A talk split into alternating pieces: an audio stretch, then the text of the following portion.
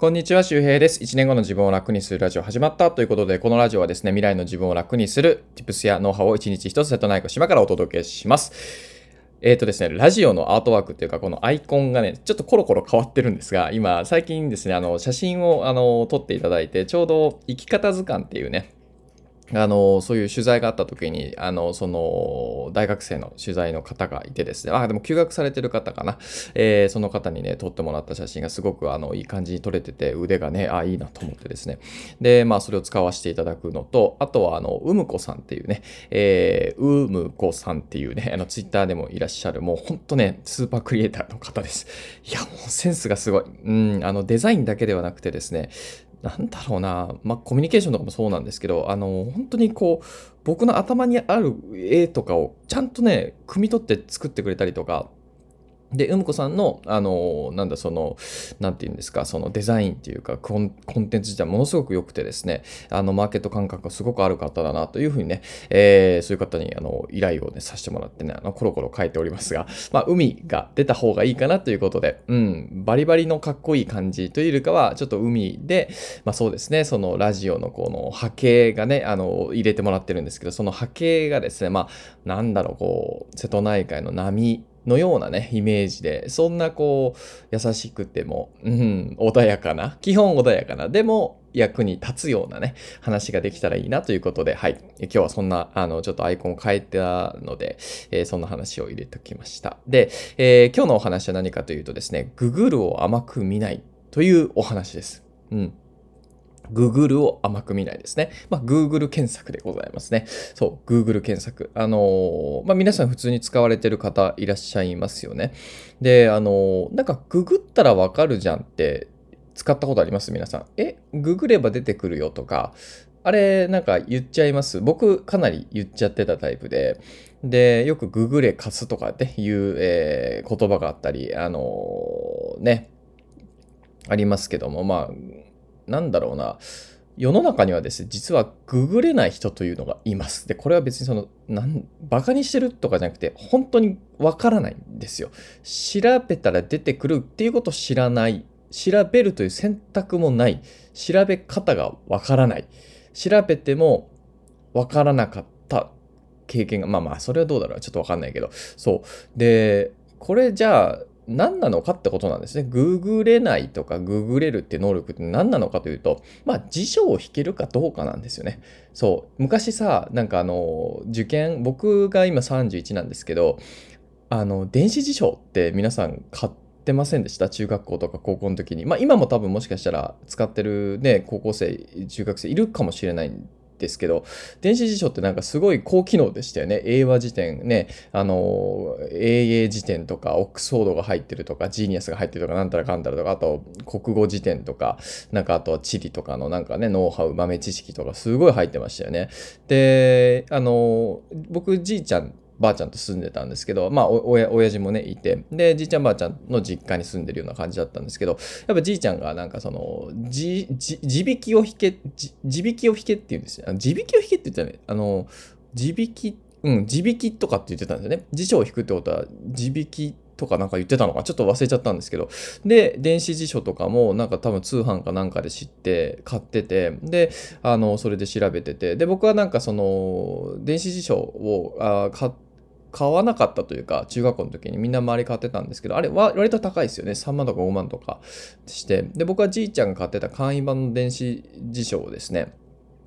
借りて、あの授業を受けてたりとかしたんですけど、でやっぱじいちゃんでその字引きを引いてたんですね。字引き引くって合ってんのかな、僕ちょっと忘れちゃった。なんかそんなことを言ってたような気がするんですけど、辞書を引いてたんですよ。なんか、あの、この言葉を知るためにね。で、なんかやっぱうちはまだその結構辞書が多分昔のが残ってるんですよね。で、まあ今は引かないですよ。僕も引かないけど、まあそういうことなんですよ。結局、ぐ辞書引かないじゃないですか。皆さん引きます？電子辞書で引き、なんか、ね、調べます？調べないでしょ。もうほぼ Google 検索でしょ。多分このボイシーとか、ポッドキャストとかながら聞きしてる人は基本、あの、本当リテリテラシーが高い方、あの本当できる方、できる方ってちょっとまああれだけど、まあでも本当に賢い方というか、まあこういうアプリをまずさ、インストールしてる時点でかなりあの違うんですよね。で、ほとんどの人は多分、あの Google 検索のアプリすら入れてないというか、ね、サファリから検索するとか、なんかあのね、ブラウザから検索する。まあ別にそれは悪いわけじゃないんですけど。あのだからこう日頃から例えばさ、僕この前ストライプの決済を組んだんですけど、ストライプ決済のしらをやり方とか全部調べるんですね。ブログの立ち上げ方とかワードプレスのやり方とか全部調べるんですよ。そう調べるの。それって本当に辞書を引くような感覚なんですよ。多分あのね、なんかわかんないけど、その江戸時代とか明治とかからこう勉強ね、あの勉学に励むというのは、学問というのは辞書を引いたりとかね、何か書いてみたりとか、そのアウトプットもそうですよね。話してみたりとか、話を聞いたりたりとかしてて、でその中に一つ辞書を引くとか文献を読むとかね、ものがあったと思うんですよ。で文献を読むとかそういうものは今読書としてあったりとか、電子書籍を読むとかっていうのが変わってたりとか、僕はあのブログを読むとかも僕はそういうもう読み物だと思ってるんですよ。でなんかさ、これってなんかググることってその文化になってないんですよね。辞書を引くって文化になってて、よしとされるじゃないですか。でもググるってことって別にさほど文化になってない。その価値自体がこうなんかこう明確化されてないですよね。でもググれるってめちゃくちゃすごいことなんですよ。自分がググってググって解決できるってすごいことなんですよね。そう当たり前にやってるようで、皆さんもし当たり前にやってるようなことかもしれないですし、もしかしたら苦手っていう人もいるかもしれないですけど、めちゃくちゃすごい能力なんですよね。でこれが多分今後、その要するに辞書を引くっていう感覚に置き換わってくると思います。まだまだそんな感覚じゃないでしょ皆さん。なんか調べ事をする、図書館に行って調べ事をする、なんかすごく良さそうね。家でパソコンで Google 検索ひたすらする、なんか別に遊んでるような雰囲気ありますよね。勉強してる感覚ないですよね。ただの調べ事というか、ネットサーフィン、そうネットサーフィンっていう言葉になってしまうんですよ。 Google 検索ってネットサーフィンじゃないんですよ。辞書を引くっていうことなんですよ。そうだからその多分ね、昔の人ってやっぱ新しいものをこうは、僕ら世代上よんじゅう代ごじゅう代ろくじゅう代の人は多分僕らがネットサーフィンしてることに対して尊敬の念はないと思うんですよ。まあよくネットが使えるなとかって思う人はいるかもしれないけど、あんまり多分尊敬とかそういう思ってないと思うんですよね。あのそれは分かんないけど、そのそういうふうに思ってる人もいるかもしれないけど、でもググるってことは、Google 検索するってことは勉強なんですよ。でこれは YouTube 検索もそうですね。YouTube で検索してなんかそのレビューを見るとか、あのなんかまあ開封動画はちょっと違うけど、まあでも本当に英語の記事ね、英語の YouTube 見るとか。あのなんかカメラの使い方を勉強するとか、これも辞書を引くっていうことです。そう、そういう要するに勉強、ネットサーフィンっていうのはあの遊んでることではなくてね、あ、まあ、もちろんネットサーフィンっていうのはの残るとは思うけど、文化的には。でも辞書を引くような感覚で Google 検索とか検索力とかっていうものが問われてくるのがおそらくなると思うんですよ。僕はそう思っていてですが、だからそうならざるを得ない。なぜならばそこに全てほぼ答えがあるから、まあ、答えがあるというか、なんて言うんですかね、そこも一つ人生を前に進める回になってるというか、問題解決能力になってるんですよね。だって当たり前ですけど、えー、あちょっと時間ないから自分でググってみてって言ってググれる人とか、あのちょっとググって情報見つけてきたんですけど、めちゃくちゃ優秀じゃないですか。そうでもそれはなんかネットサーフィンがうまいなっていうぐらいしか語られてないんですよね。違う違うってことなんですよ。そうで例えば読書、本読めないけども YouTube の本のまとめ動画を見るとか、だからこれって本読んでる感じにならないけど、でも僕はこれでいいと思うんですよ。それを読書と扱っていいと思うんですね。勉強してる、 YouTube で勉強してるって言っていいと思うんですよ。そうだって見てないより全然マシじゃんね。ライフシフトとかわかんない、ファクトフルネス読んでないけど YouTube のまとめ動画見て、あこういうことね、人生ひゃくねん時代マルチステージになるってことを知りました。それだけでも全然前に進んでるじゃないですかね。読んでないよりも全然マシですよね。だからなんかそのネットサーフィンとか Google 検索とかね、スマホを使えるこういうスキルっていうものがなんかね、あのー、ちょっとバカにされてる雰囲気があるんですよ今この時代。うーん遊びの延長線上、 エスエヌエス もそうですよね。でもおそらくこの潮目ってのが、まあ、このコロナもそうだけども、多分ガッと変わります。多分リモートワークとかで使えないおじさんとかがさ、まあ、ね、出てきてるわけですよね。要するに Zoom がわからない、インストールするのがわからないとか、そうだからここぜひ皆さんキャッチアップしていきましょう。めちゃくちゃ大切な能力です。えー、僕ね、超検索力っていう本を書こうかなって、あのちょっと前にアイデアがあって、あそれ多分これボイシーでも話してるんですけど、そうどういうふうに検索していくのかみたいな、そういうのちょっとまとめようかなっていう、あとかボイシーの回がありますねそれね、うんあるので、まああの今日はそういうこうグーGoogle をね甘く見ない、 Google 検索甘く見ない、辞書を引くっていう言葉に置き換わっていくよっていう話をしておきました。はい、えー、というわけでですね、えー、今日は、えー、Google 検索を甘く見ないというお話ですね。Google を甘く見ないというお話をしておきました。えー、ネットサーフィンというふうな文脈で語られることが多いんですが、実はそんなことはないということですね。で、えー、過去放送を見つけてきました。えー、二度と Google へ貸すと言われない超検索力ということで、えー、検索にはいろんなパターンがあるということですね。ネット検索、えー、なんか人検索とか、えー、そういうふうにいろんな検索方法があるので、僕がどういうふうにあの検索してるかとか エスエヌエス の検索方法とかも話してるのかな、えー、そういう方法があるので、あのですね、もう僕は結構検索力高いと思います。 Google で見つけ、ね、欲しい記事を見つけられますし、えー、あとはですね、そこにもない情報とかリアルタイム性がある情報は Twitter から検索かけますし、もちろん自分の過去のコンテンツの検索っていうこともしますし、あとは人検索ですね、えー、自分が好きな人とか、あとは、えーと、自分がこういうレベルで仕事したいなっていう人が何を使ってるかとか、何を大事にしてるかとか、そういう、えー、人をに人に紐づいてる検索とかも使使い分けてます。で、そう。で、もちろん自分自身も周平が使ってるものとか、周平の愛用品とか、周平が言ってるんだったらみたいな感覚で、えー、使われる人検索というところに頑張って入っていこうと、えー、しておりますね。そ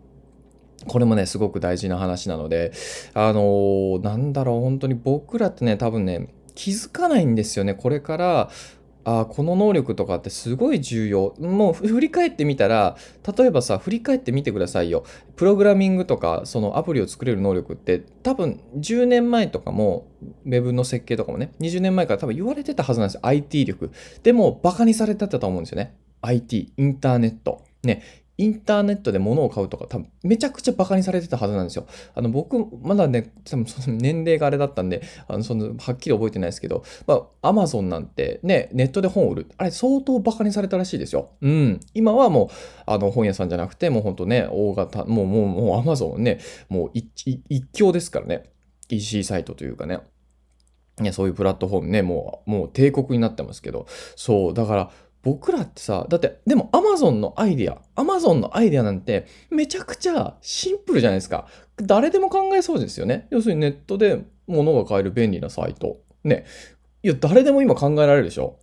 だからさんじゅうねんまえぐらいですよ。Amazon の創業せんきゅうひゃくきゅうじゅうよねんだったのかな。さんじゅうねんぐらいまで戻ってさ、やろうと思ったら多分、まあわかんないですよ。いろんな準備とか、それはあるけど、かもしんないけど、そんな誰でも思いつく、ちょっと時をね、変えるだけで誰でも思いつくようなこと。まあむしろ、あの、もしかしたら最初はバカにされるようなことですよね。じゃあネットサーフィン、Google 検索できるかどうか。まあ、当たり前になったじゃん。Google 検索なんかみんなする。当たり前になってるけど、でもこれを本当に自分のスキルや能力として本気でやってる人って多分あんまりいないんですよね。それを、なんだろう、本当に駆使してる人とか、だからここをバカにしちゃいけないなっていうことなんですよ。辞書を引くように、うん、辞典を引くように、えー、使っていく。えー、それを、まあ、あのー、なんだろう、自分のスキルとして認識してやっていく。アンテナを張っていく。これだけで多分僕は全然違うと思いますよ。うん。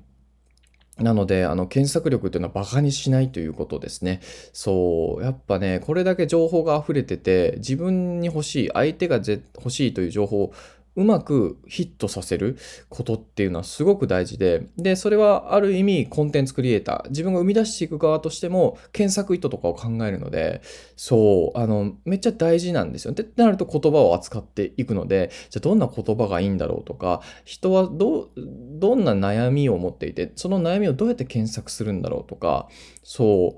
う、あの、どんな順番で答えを知りたいんだろうとか、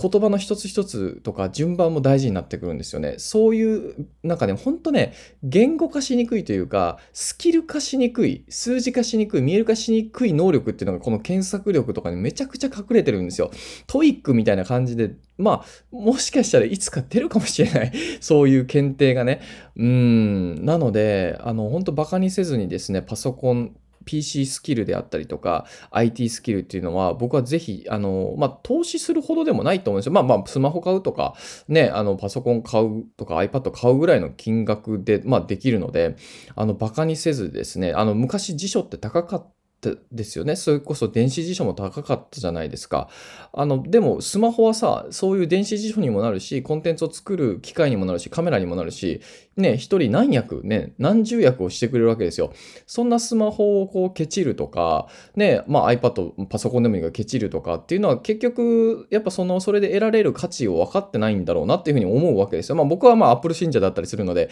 ね、新製品が欲しいっていうのもあるんだけども、 AirPods Pro もね買ったし、 AirPods も本当出た出た瞬間ぐらいに僕買いましたね。さんねんぐらい前だったけど、そう、あ、この音声聞きながら何か勉強するとかいいよ。最初音楽でしたけどね、音楽聞きたいなと思ってやったんだけど、ポッドキャスト、ね、ラジオ、あ、オーディブル、あ、これすごいなと思ったわけですよ。で、そこでちょっとずつ差ができてるわけですよね。僕はもうあのオーディブル、あの耳で聞く本ですけど、再生速度は基本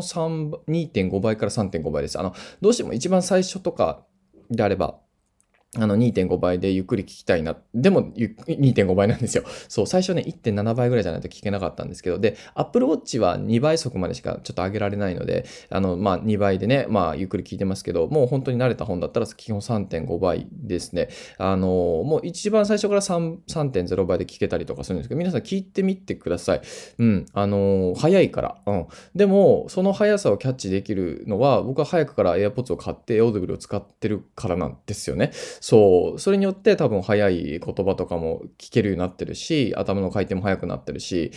だから、でもそのオーディブルがどういいのかっていうのを検索しないといけないし、オーディブルの始め方も自分で検索しないといけないんですよ。ほら、検索ってできないとさ、何もできなくなるっていうか、まあそれちょっと言い過ぎだけど、そう。だからこう検索だけが全てじゃないんですよ。検索に乗らない情報だってありますから。でも、じゃあ検索がダメなのかってそうじゃなくて、いるし、だからバランスなんですよね、この辺が。そう。なのでめちゃくちゃ大事なので、まあ合わせて聞きたいにはね、そのじゃあ二度と Google で貸すと言われない検索の方法っていう話をしてますので、えー、よかったら、えー、リンク踏んで聞いてみてください。はい。えー、ということで、実はこの、えっと、そうだ、あの、なんだっけ、あの、こちら、あの、ボイシーで聞いてる方はですね、今日はこれ、あの、アイフォンじゅうに プロ マックス で、あの、収録してます。音どうですかね。あの、基本いつもね、コンデンサーマイクで収録してるので、多分、いつもの方がいいんですけど、まあ、あんまり遜色もしかしたらないかもしれませんね。で、あの、ポッドキャスト系で聞いてる方、Sunday エフエム 等で聞いてるのは、これ MacBook Pro じゅうろくインチの、えー、あの、普通の、もう、パソコンにそ最初からついてるマイクです。まあ、ついてるというか、もう内蔵されてる内蔵マイクですね。これもね、スタジオマイクでめちゃくちゃ音が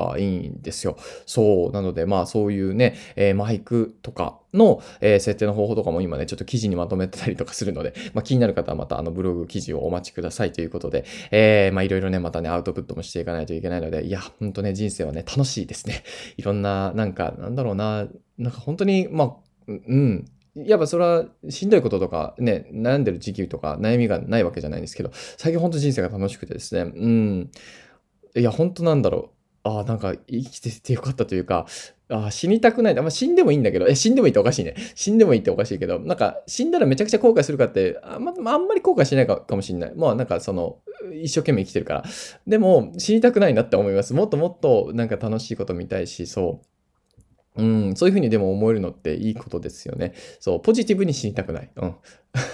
ポジティブにね。そうそうそう。うん、だから本当にこう、ね、健康的にも気を使っていきたいし、心の健康も気をつけ使っていきたいし、あなんか僕に関わる人とかの幸せとかっていうのをね、考えていくというか、うん、それはでも自分の幸せを考えることもそうだし、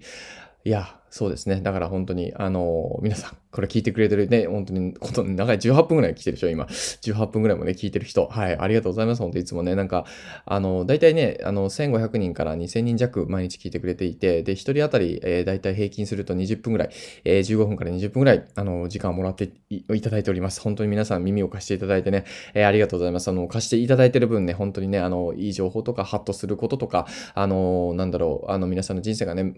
前に進んでいくとか楽しくなるとかね、それは何ですかね、何だろうな、あの何かヒントもそうだし、でも現実の解釈もそうだしね、あの僕って別に現実変わってないですよ。借金あるしそこまでは大きく変わってないんだけど、その現実の解釈とか自分をいい意味で本当にフラットに好きになったというか、